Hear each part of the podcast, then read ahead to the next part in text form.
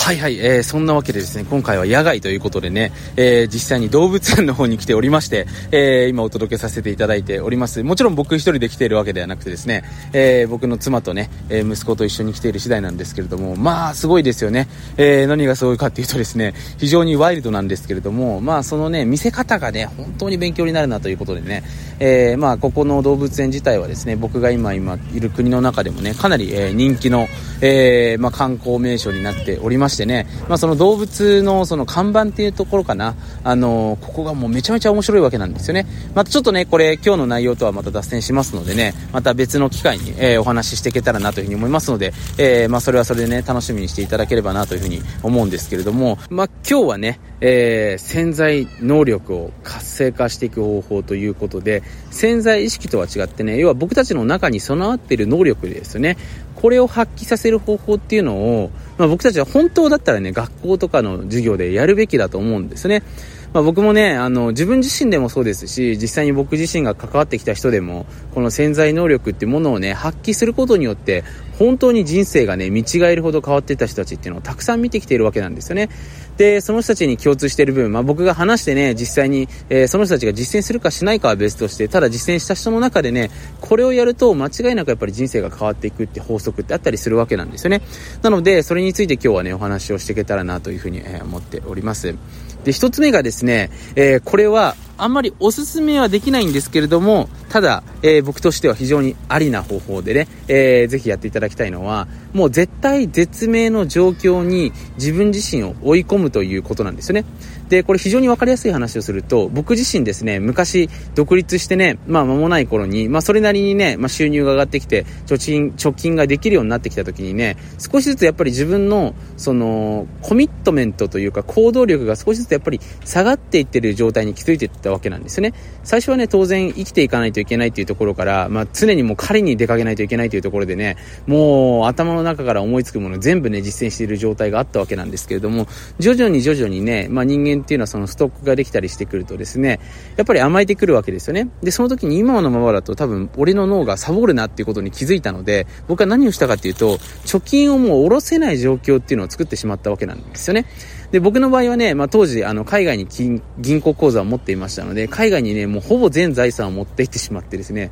もう日本円に下ろせないような状況を作ってしまったわけなんですよ。だから日本で生活するときは、まあ、確かにね、その海外の銀行のクレジットカードを使うことはできたかもしれないんですけれども、ほぼできないような状況っていうのを作りましたので、要するにまたゼロから自分で生活費をね、捻出したりとか、むしろその自分が欲しいものね、これ非常に重要なんですけども、手に入れるときに、お金を使ってではなく自分のアイディアでね、手に入れるとね、要は自分が何かしらの脳内からアイディアを出して、まあ、それを自分がね、えー、行動することによって、例えば人様に貢献するのか、まあ、いろんな方法があるかと思うんですけれども、そういったアプローチをね、えー、していくことでしか、自分の満足、幸せっていうのを得られない状態っていうのを作ってたわけなんですよね。まあ、これによってね、僕自身、ものすごくね、こう、脳みそからいろんなアイデアが出てきて、えー、この時にね、初めて、あ、自分はお金がなくなっても生きていけるんだなっていう自信を手に入れたわけなんですね。でまず一つ目っていうのは、これ、絶対絶命な状況を作るっていうのはちょっとね、あの、言い方がちょっと、あの、正しくないと思うんですけれども、お金を使わないような状況。要はお金を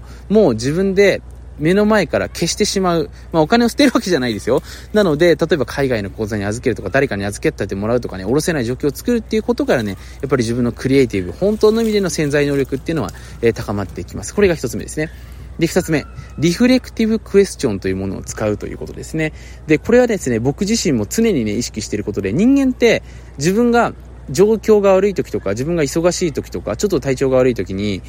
いつもだったら簡単にできることすらめんどくさく思ってしまうわけですね。例えばね、僕も、まあ、服を畳んでね、えしまったりとかするんですけれども、例えばその自分の調子が悪い時とかって、もうそれすらもめんどくさくてね、いつもは綺麗にね、例えば昔着た服っていうのかな、を、あのー、上に持ってきてね、要は洗濯したものっていうのをちゃんと、あのー、下に入れていくっていうね、工夫をしていても、その自分が体調が悪い時って、それすらめんどくさくなってくるわけなんですね。なんで人間ってね、これ本当に自分の状況によってですね、えー、まあ、いつもだったら簡単だと思えることも難しく思えてしまいますし、その逆もありきなんですよね。で、僕自身がまあそんな自分自身の状況を踏まえてね、常に意識しているのが、常に自分自身に今自分が何かできないなとか思った時にこれ本当にできないのかなっていうのをですね、えー、一度自分に問いかけるような癖っていうのをつけてるわけなんですねで、今、例えばこれ僕自身自分によく聞くのが、ショットガンを目の前に突きつけられたとしても、これは本当にできないのかどうなのかっていうと、いや、できるかもしれないけれども、それを考えようとしたくないっていう自分にいることに気づくわけなんですね。だから大抵の問題っていうのは、これぜひね、あのー、これお聞きいただいているあなたも自分に問いかけてほしいんですけれども、できないんじゃなくて、それをできるように考える自分の心の決意がない状態なんですね。で、これが毎日の中でできてしまえばですね、実はもう毎日の中でできることってもう無限大にあるわけなんですね。で、これやっていくうちにどんどんどんどん自分のね、あのー、潜在意識、潜在能力っていうのがどんどん覚醒されてきますので、ものすごい出来事が起きていくわけなんですね。だから、これぜひね、あの、自分の手帳でもいいですし、僕昔ね、本当にあの、一時期、フランクリン・コビー博士のね、まあ、作、作っているというか、あの、フランクリン・コビーさんが提唱している7つの習慣っていうものの中にある、その、手帳があったんですけれども、その本気、本当大きいね、その手帳を持っていて、まあ、そこのね、あの、開いたところに、その、今自分がやろうとしている〇〇は、ショットガン突きつけられたとしてもできないのか、じゃあできるようにするためにはどのようにするのかっていう質問とか、まあ、他にもいくつか質問があったんですけど、それずっとね、えー、入れときましたからね。だ何かあるとそれを見てね、やべえ、ちょっと自分は良きないっていうことで、まあ、自分の思考を変えていったわけなんですね。で、これ一回身につくとね、何かやるときにできないっていうもう発想がなくなるんですよね。できるようにするためにはどうすればいいのか、じゃあどんな質問を投げかければいいのかっていうのがこれ無意識でできるようになりますので、これも一回手に入れてしまえば人生もう、なんて言うんですかね、もう上側ですよね。はい。なのでこれが2つ目の方法としてありますということですね。はい。で、3つ目。OK ですか ?3 つ目はですね、まあこれ僕がね、あの、一部のメンバーにはね、シェアしている内容なんですけど、やっぱり両親との和解ですよね。本当に自分がその生きてきた意味ではないんですけれども、まあ自分のそのレガシーですよね。まあ先日ね、ちょっとテッドトーク見ていたら有名なモデルさんがね、まあモデルっていうのは結局レガシーありきの生き物でね、自分のものではないんだとね、自分の先祖からね、受け負ってきたもので正直稼いでるんだっていう話をされていてね、まあもちろんそこにね、あの、自分の生き方だったりとか、その表情とかっていうのはやっぱり後天的なものっていうのもありますので、え、努力してる部分もあるかと思うんですけれども、非常にね、興味深いなというふうに思ったわけですね。で、僕その人が素晴らしいなって思ったのは、その人が先祖に感謝してるから僕うまくいってるんだなって思ったんですね。で、これ僕自身もそうなんですけども、先祖をね、こう、大事にして、まあ、尊敬して、本当に先祖に対してる感謝の念が、抱けば抱くほど何が起きるかっていうと自分の人生でやらなければいけないこと、やった方がいいことっていうのが見えてきて、どんどん強くなってくるわけなんですね。だ僕もね、自分のその先祖の家系図みたいなものを見てね、自分のおじいちゃんがね、健在してる時に、自分のおじいちゃんのおじいちゃんが何だったのか？だ僕もね、商売人なんですけれども、実は僕のルーツっていうのは結構ね、僕のおばあちゃんの、えー、お父さんがね、あのー、まあ、実業家だったりもしますし、実際に僕の親父のね、自分の父親の、えー、おじいさんですよね。だから僕に当たるひいおじいちゃんがね、こう、ノマドみたいな感じで、まあ、日本中に結構土地を持っていて、それを売りながらね、こう、世界、世界というか日本でしたけども、旅しながらする生活を送ってたわけなんですね。で、それを知った時に、あ、俺の遺伝子ってそうなってるんだ。だから今俺はこういう思考をしてるんだなっていうところ、全て繋がりが見えるわけなんですね。だから人間ってね、その自由に生きている部分はあると思うんですけれども、ある程度そのラインっていうのが僕決まってると思うんですよね。まあそれはね、あの、自分で気づくか、やっぱり自分のことをよく見てくれてる人に見つけてもらうしかないわけなんですけれども、そこをね、やっぱり見つけてた時に、本当にね、自分の人生がね、始まってきます。だこれやるとうまくいくっていうものが自分の遺伝子上に組み込まれてるんですよ、簡単に言うと。で、それを自分の先祖から見つけていくってことなんですよ。だから僕の潜在能力が活性化された瞬間、もう簡単ですよね。旅行なんですよ。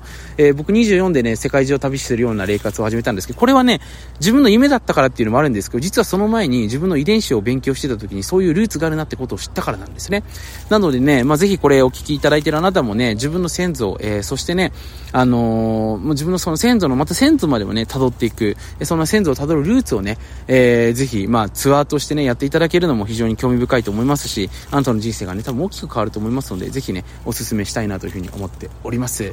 はいはい、まあそんなわけでね、えー、今日は早巻きで少しお話しさせていただきましたけど、いかがでしたでしょうか？えー、潜在能力ね、本当に発揮されるとですね、人生驚くほど変わっていきます。まあ僕もそうですし、実際に僕の妻もそうです。で、当然ね、僕もそういった部分を経験してますので、僕の子供にもさせていますし、僕の本当に接する人たち、だ僕と時間を接するとコミットしてくれた人たちですよね、にはね、そういった方法をね、随時シェアしていきたいなというふうに思っておりますので、えー、もっともっとね、えー、僕からインプットをしたいなっていう方はね、まあここにある、まあ、あの音声もそうですし、まあ、メールマガジンの方もね、無料でやってますので、えー、無料でね、ぜひ登録してみて、勉強してみるのもいいんじゃないかなというふうに思っております。そんなわけですね、今回も最後まで聞いてくださってありがとうございました。ぜひ次回もお楽しみに。